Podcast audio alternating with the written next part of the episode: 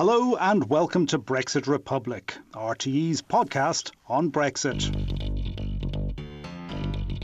I'm Sean Whelan, R T E's London correspondent, but this week I'm in Brussels, doing the Brexit thing on both sides of the North Sea, while Tony's on leave. And I'm Colm O'Mongain, R T E's Deputy Foreign Editor in Dublin. Each week, Brexit Republic assesses all the latest Brexit developments in Brussels, London and here in Dublin. So at last, the future relationship talks are underway. We'll look at what we know at the end of week one, look ahead to the rest of this month's process, and try and separate the breakfast diplomacy from the Brexit diplomacy. From David Frost's patriotic sausage, egg and beans to the dirty rumour that Michel Barnier starts the day with a bowl of Frosties, we'll tell you what's really important about these talks.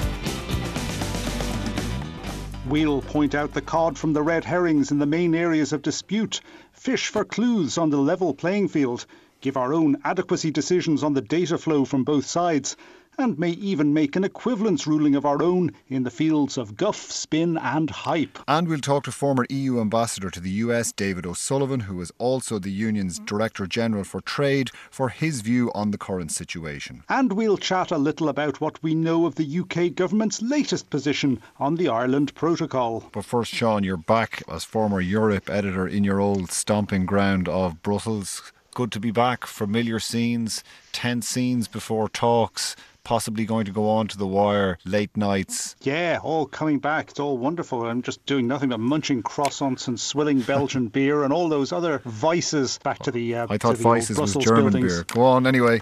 That's Vice N, surely. No, it was, it's good to be back, good to see old friends, and uh, wish I could say it was good to be back in the Commission building, but uh, uh, no, not really. Uh, a bit of hanging around involved, as, as always.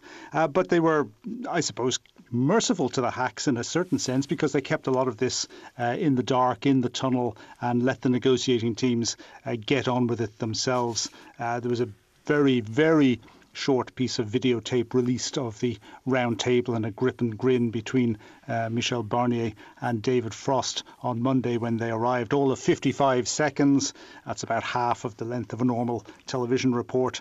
So every frame uh, was used by those of us who were interested in the Brexit-y stuff. Uh, didn't see much of it uh, going out on continental television, has to be said. Uh, but then they got into the talks process. They had a, that sort of bilateral meeting between Barnier and Frost. Then they brought in their negotiating team, sat at this humongous round table inside the Commission and laid down a few ground rules, I guess, the, the process uh, and how they were going to work ahead. But then for the two days after that, they went to a conference centre uh, in downtown Brussels on the Mont des Arts. Very nice place for um, taking photographs, overlooking the city, overlooking the Grand Place and all the really historical parts of Brussels where they've, Belgian government have built a semi-underground conference centre. So that bunker-like setting uh, is where the actual negotiations took place. And the teams, they were pretty chunky teams. There was uh, just over one hundred came over from uh, Britain, augmented by uh, local staff at the uh, U K mission uh, to the E U uh, here in Brussels. Uh, and they were joined by counterparts from the E U. Uh, and then they broke up into smaller groups. They were looking at eleven different sectoral areas. Uh, the E U was represented by people from the Task Force U K. They're the people who are dealing uh, directly with this negotiations under uh, Michel Barnier's direction. Uh, each negotiator from there was paired up with a buddy from the relevant Directorate General of the European Commission. So there were twenty-two Uh, D Gs represented during these talks. So they were all very uh, comprehensive in terms of the teams. And right. then it wasn't until uh, Thursday that we actually got any read back from what was going on. Well, is that encouraging? Because uh, at the end of the withdrawal agreement talks, we saw them going into what was known as the tunnel, which was, in theory, a media leak-proof environment in which they could engage seriously without domestic populations being whipped up on either side of the sea into a frenzy over, you know, intolerable compromise or anything else. Now, uh, at this stage, we have coronavirus, we have uh, the migration crisis, we had the launch of the European Green Deal, which at least provided other meat for any journalists who were in town to cover this. But should we be encouraged by the seriousness of intent that this semi-tunnel suggests? Yeah, I, I think we should, because uh, both sides Uh, and, and in terms of their public uh, statements, let me just say both sides were very praiseworthy of the other, of their professionalism and their commitment and the tone and the manner in which the talks were carried out. Yes, there were disagreements. Wow, wouldn't it be amazing if they agreed everything on day one? But, you know, you leave that aside. What was the actual negotiating style in the room? And the style was good. Uh, the uh, communication between the sides was good. They're all... Uh, as I said, backslapping and praising one another, and they've only just started the process. Now, we all know it's headed for some very tough days ahead, but it's a good thing, I think, that these talks got off to a professional start, because there is an awful lot of ground to be covered. And if they can do it in a professional way, that normal trade negotiations, normal inter-country negotiations take place, uh, and the type of negotiations that the E U is doing day in, day out with countries around the world. If things carry on in that spirit, that's good. Eventually the politics are going to intrude. Everybody knows that. Uh, but let's get the technicals out of the way and try and do the stuff that can be done first. And we got a, a bit of a clue uh, as to how that might be operating from Barnier in the um, by way of a, a tweet uh, early on in this process, saying that what they were trying to do was look at the areas of convergence in the negotiating mandates. That is the stuff they're all agreed on, uh, the areas of divergence, the stuff they don't agree on, and then a new term, new, fresh, new for Brexit Republic, the grey areas. Uh, that's the, the skip in the middle. That's what we specialise in. We specialise. We love grey areas, and uh, the grey areas are areas there they don't agree, but they might agree, and things are possible. So uh, between the uh, stuff that they agree on, the stuff that they might agree on, I think a fair amount of right. ground has been covered. It's the stuff that they don't agree on, of course, uh, that uh, is where all the attention has been focused and where Barnier um, delivered all of his uh, strongest lines. Well, within the grey areas, perhaps we may find the landing zones, but by th- nothing was assured in terms of the, I suppose, tenor of these talks beforehand. We had uh, the preamble of a bad-tempered press conference from Michel Michel Barnier in response to the U K's equivocation over the implementation of the Northern Ireland uh, Protocol. Before that, we had David Frost's speech in Brussels, telling his audience how Brussels didn't fundamentally understand the U K's desire for sovereignty. And then this was all served up on a plate, literally in a photograph in the Daily Telegraph of David Frost's patriotic breakfast, the distinguishing feature between an English breakfast and an Irish breakfast being potentially there, the, the, the baked beans. We saw that in advance of going in, but that was really just a bit of a drum roll to silence. Yes, it was a drum roll to silence. And it was interesting, the, the way this thing was being built up. Even back in London uh, last week, they had been quite keen to talk up uh, the fact that they were going to announce the uh, U S trade negotiation mandate on Monday, the very day that these talks in Brussels were about to start. Now, of all the days in all of the year, do you really, really, really have to pick the day you start trade talks with your most important trading partner to roll out your uh, plans for trade talks with the Americans? Of course, no, you don't. Uh, why would you do it? Just to annoy people. But having locked themselves into that bit of um, uh, media round, the British seem to pull back from it because they really didn't seem to make much of this American uh, trade offer. And uh, it... it fell a bit flat, really, right. and uh, they, they didn't carry on using it as a, a sharp object to jab into the soft flanks of the European Union. They just seemed to switch to a more professional line, and that's why we got that mutual admiration society on Thursday, where everybody thinks everybody's wonderful. Right, we did, of course, have the Trade Commissioner, Phil Hogan, doing his own bit for uh, advertising E U U S trade links, saying a mini deal was possible and sounding tremendously optimistic in an area where there hasn't been much grounds for optimism before this, after the collapse of the Transatlantic Trade and Investment Partnership, also known as T T I P, the subject of much uh, discussion, stroke conspiracy theory, stroke debate. Yeah, I mean, this T T I P is an ongoing issue, and uh, if we remember back as far as um, an Irish presidency, what was it, two thousand thirteen, they got going with the, the whole T T I P uh, process. And then there was this whole, well, new to us, or to, to most of us, I guess, at that time, talk about tariffs and non-tariff barriers and standardization uh, of uh, regulations. And really the uh, discussion back then was, you know what, tariffs are so low between the E U and America now that abolishing them really isn't going to make much difference at all to the economy. Uh, it's not going to make much uh, change in terms of the uh, flow of goods. Um, it's really all about investment, and in particular, it's about product standardization and rules, um, the kind of rules that allow you to put a place a product on the market, which we've been you know, talking a fair bit about in this podcast. But in terms of the transatlantic area, they were talking about having U S standards and European standards converging in order to gain global power. And back then, the T T I P process was being run out of the U S National Security Advisor's office, uh, not out of the Trade Department, because they saw this as a, a really important piece of strategic leverage, particularly against the Chinese, and the Chinese saw it precisely as leverage being used against them. And we've seen that starting to come back into the debate now in the recent fracas over five G and Huawei's role in that.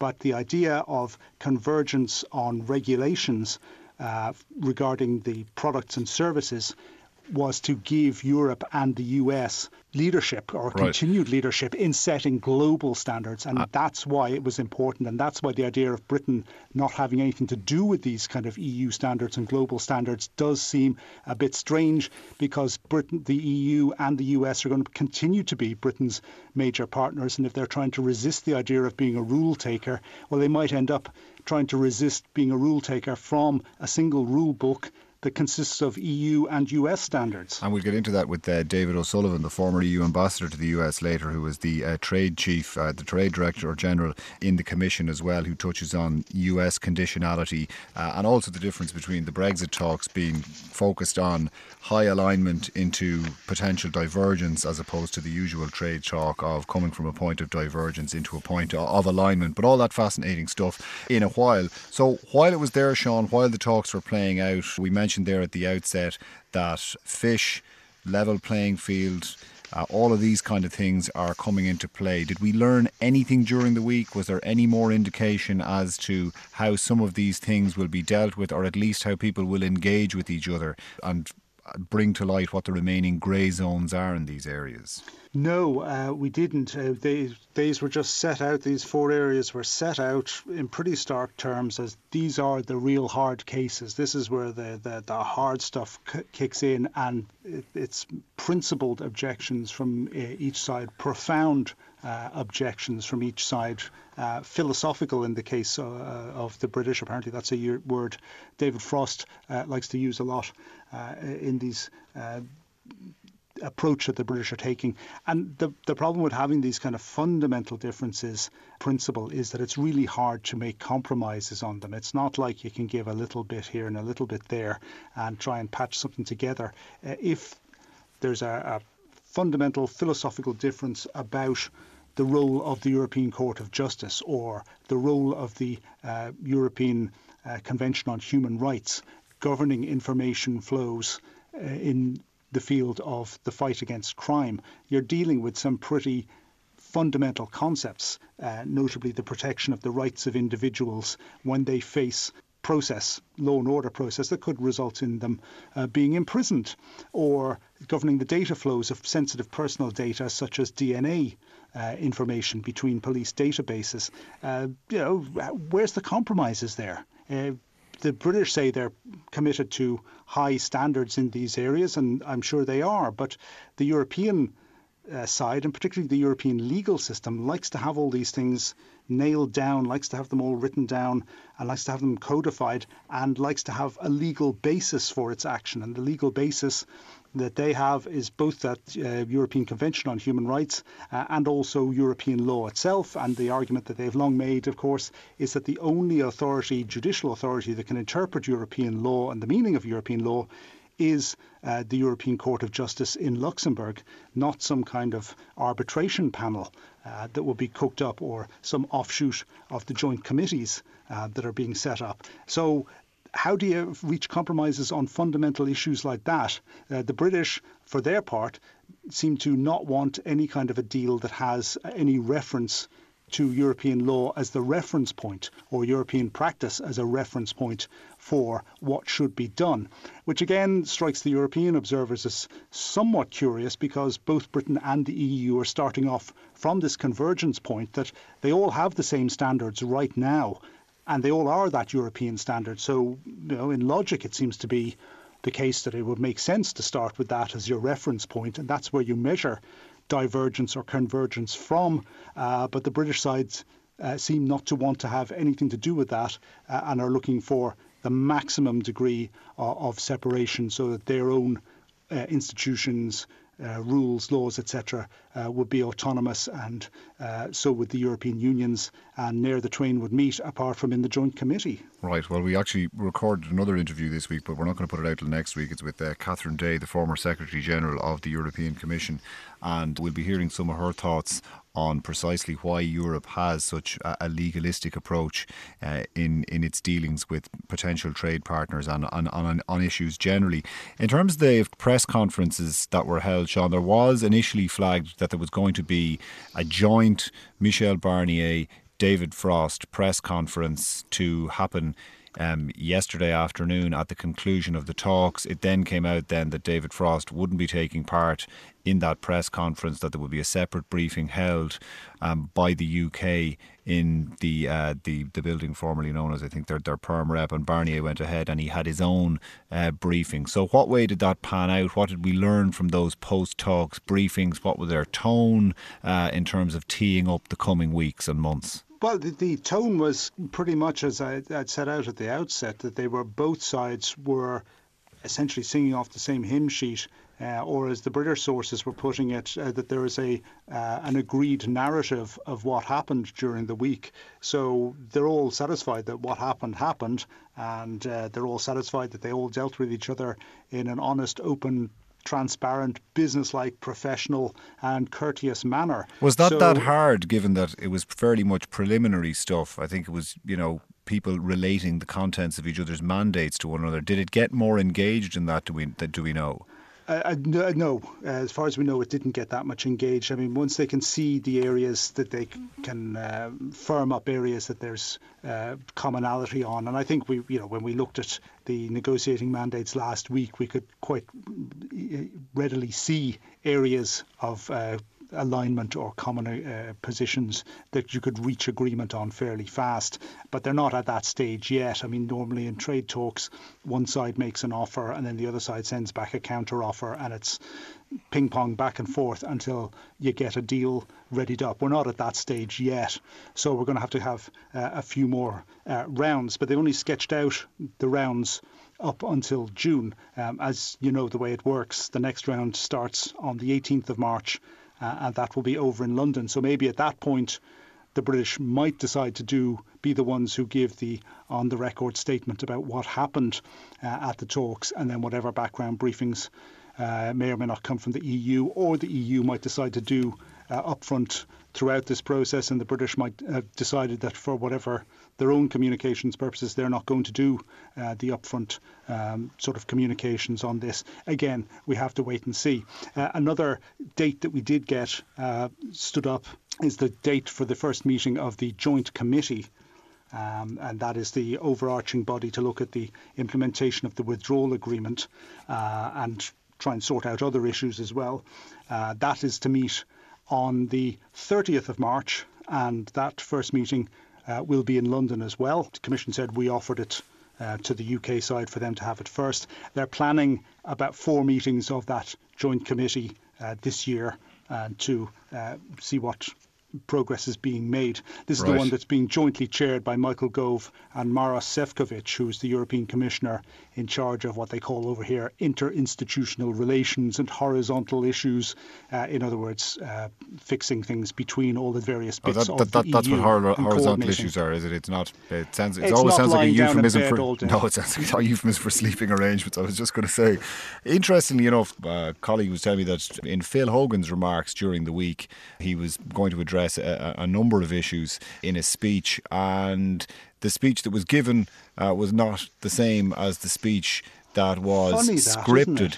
And there was a more moderate tone in the speech as delivered, and there's always this thing in journalism, check against delivery, but it was more moderate in tone as it was delivered than maybe some of the utterances for the tone of them heretofore, which has been a kick in the ankles to the U K on a number of occasions.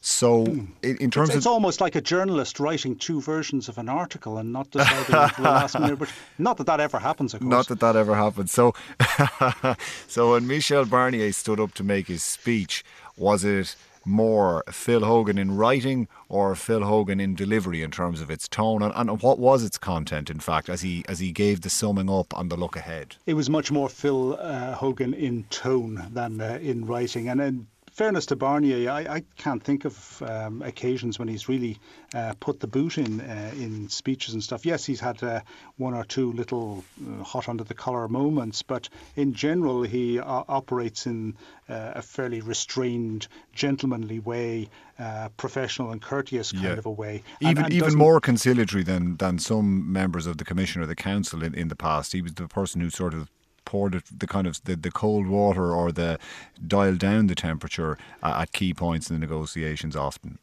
Exactly. If you're looking for somebody to put the boot in, uh, he's not necessarily the guy. He will be the calm, clear technocrat person in charge, uh, doesn't get involved in the scraps, um, but will, I'm, I'm sure, allow other people to do that from time to time. And I think the British side are doing that as well, although Mister Frost seems a fairly combative character in his own right. Right.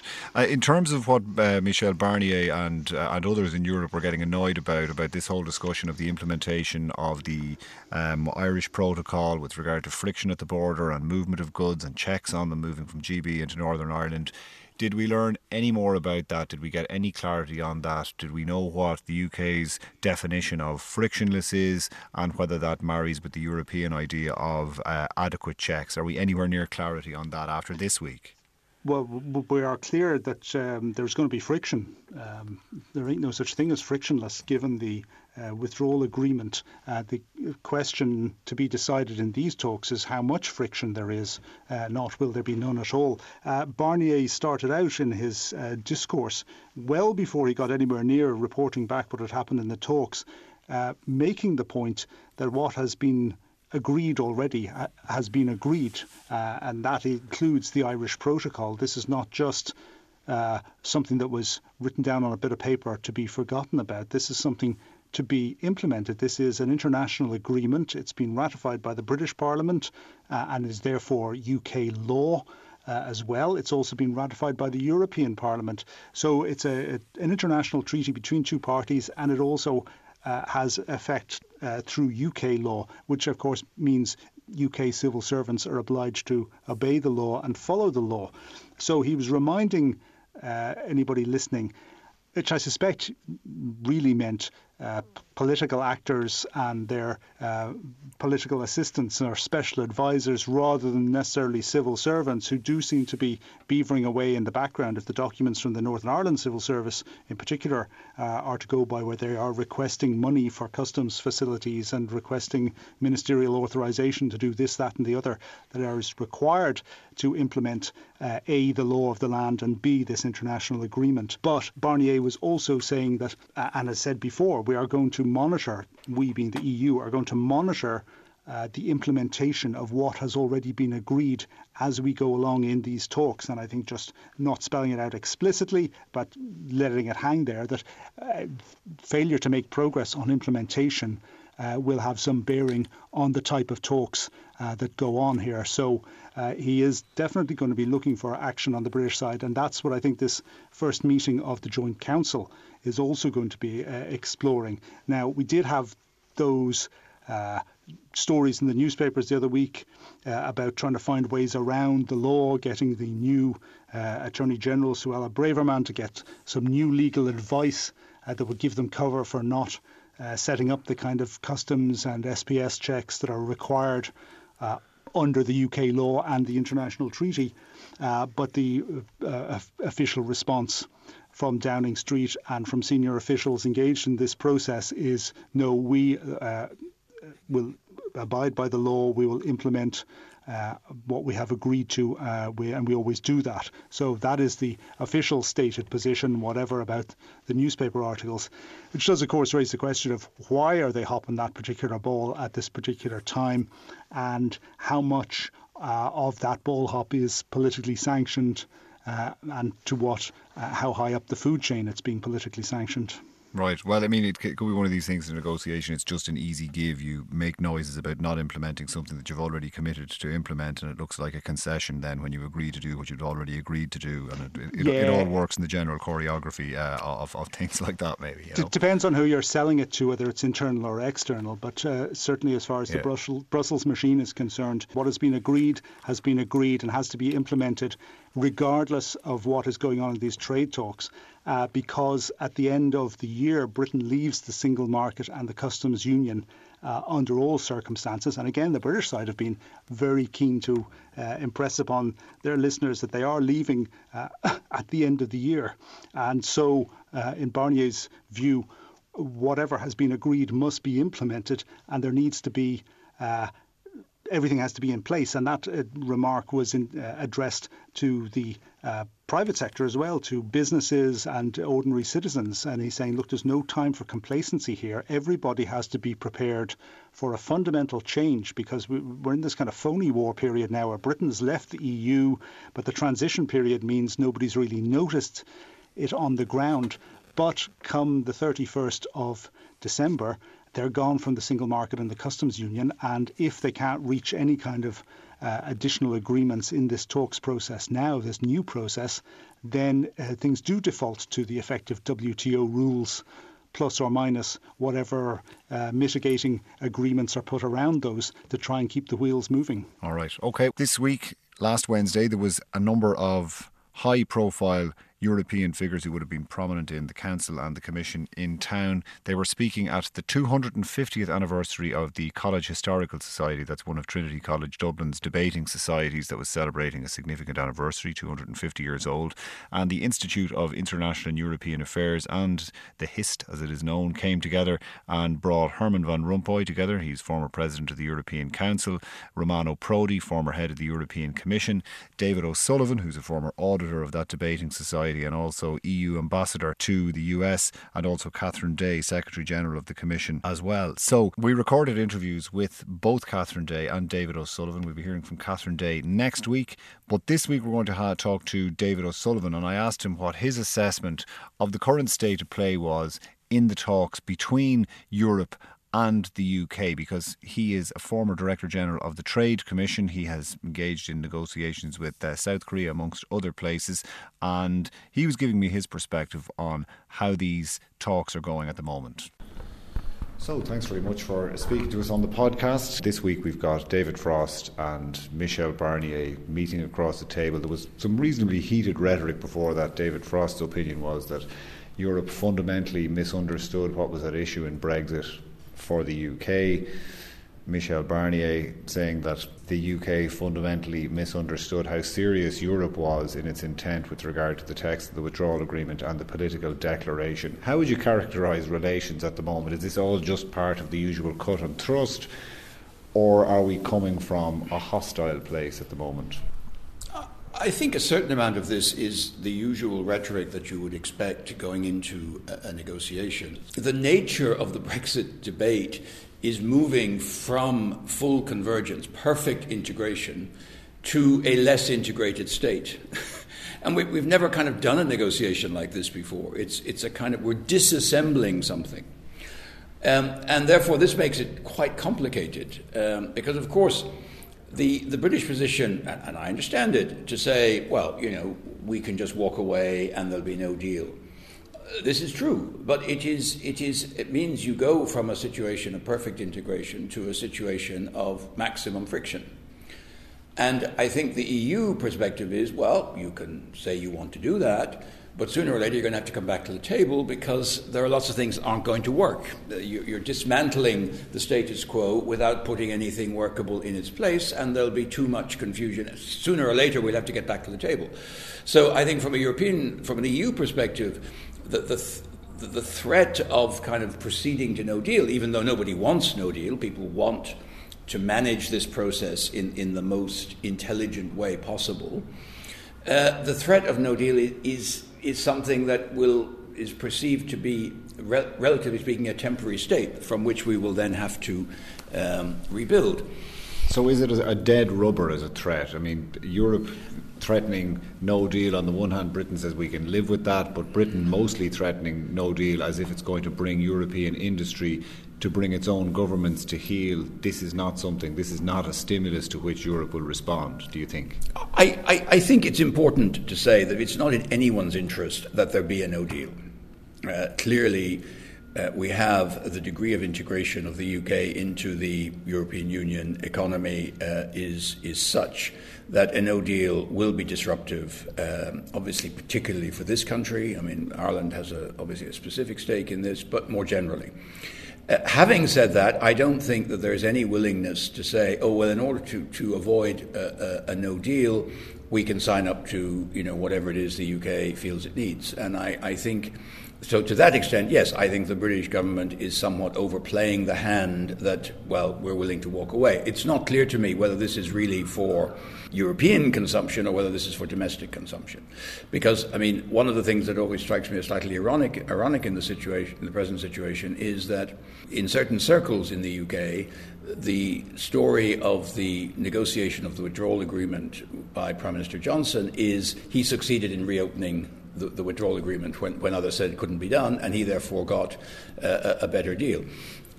If you actually look at the facts, the, the, basically Prime Minister Johnson settled for a deal which, was, which had actually been on offer to Prime Minister May, and she had turned down because she felt no, no British government could, could, could live with the idea of a border down, down the Irish Sea.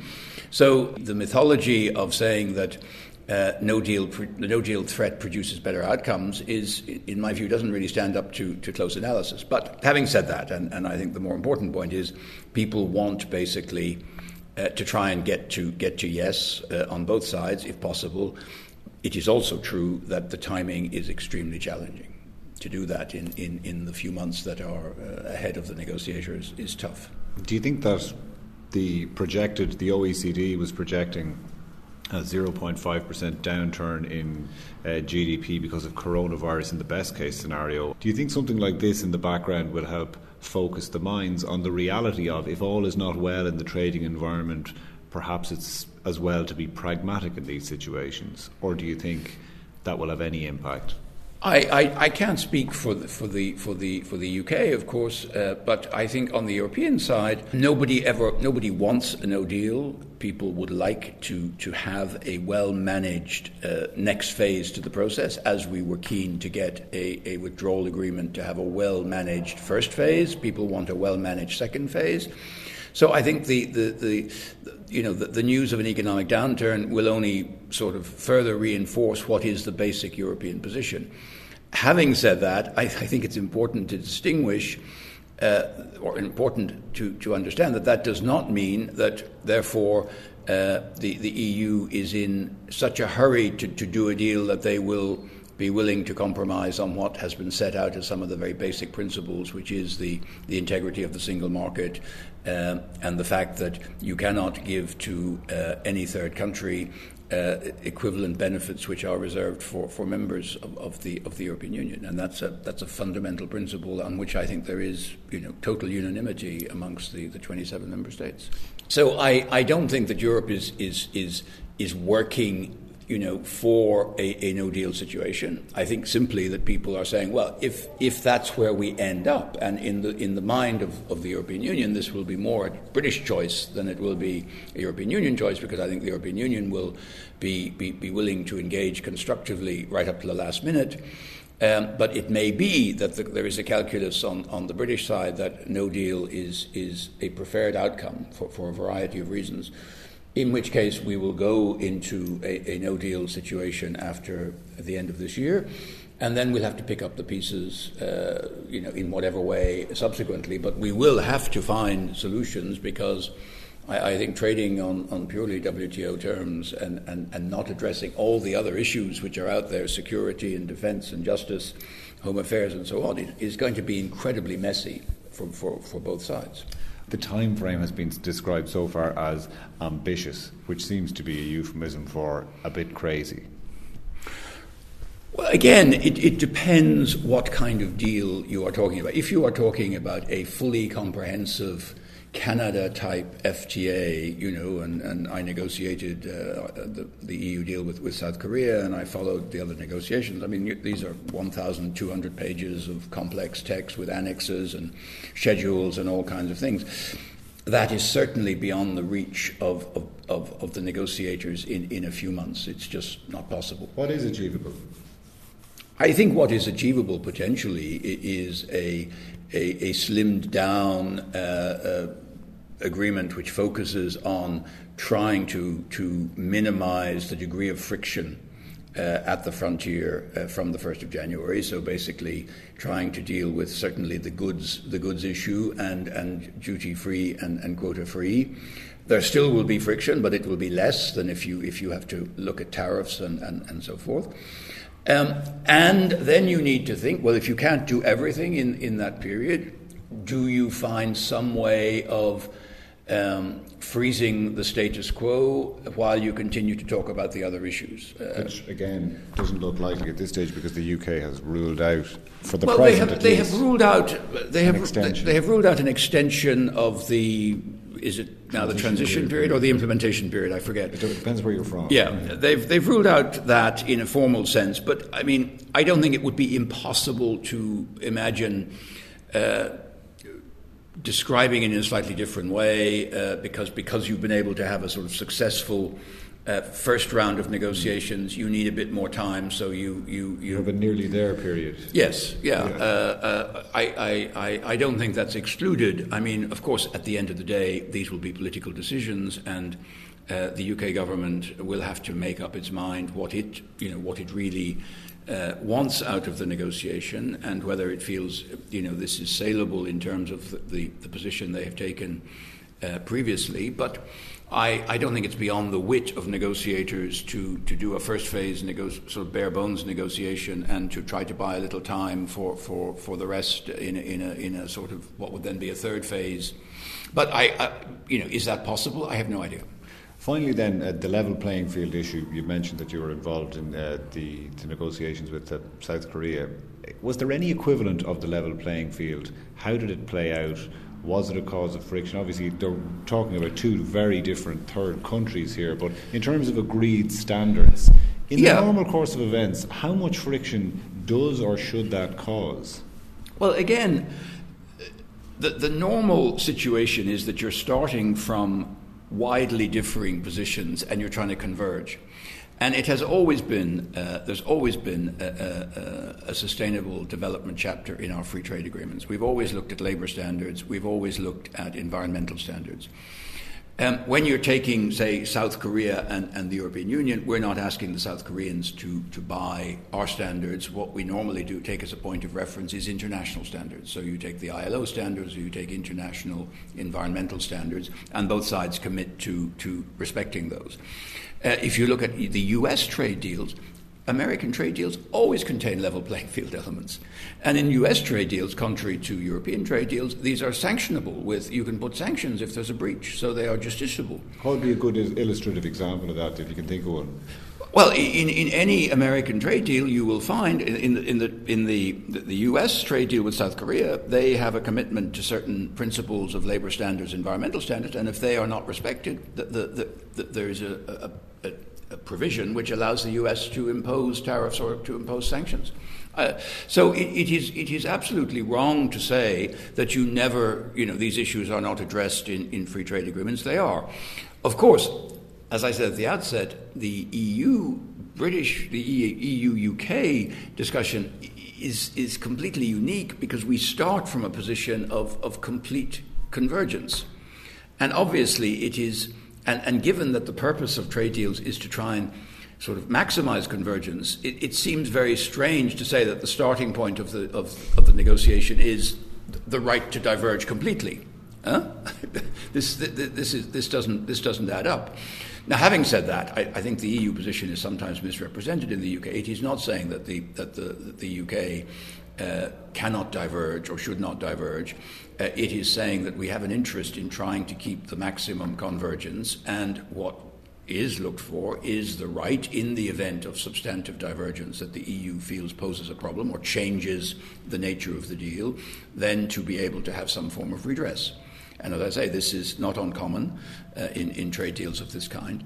Uh, how this plays out in, in, in negotiation r- remains to be seen. The U K is saying they don't particularly want to regress relative to the existing standards. So, to me, there is scope for, for agreement on this if people really want to, to find it. But again, uh, what's going to be tested uh, in, in these negotiations is the, the real political uh, red lines of, of both sides uh, as the negotiators try to put together a text that has to be sold at the political level, both in the U K and, and to the E U twenty-seven. And what would be your estimation of what the what the real flashpoint will be? What will be the most problematic issue off the top of your head?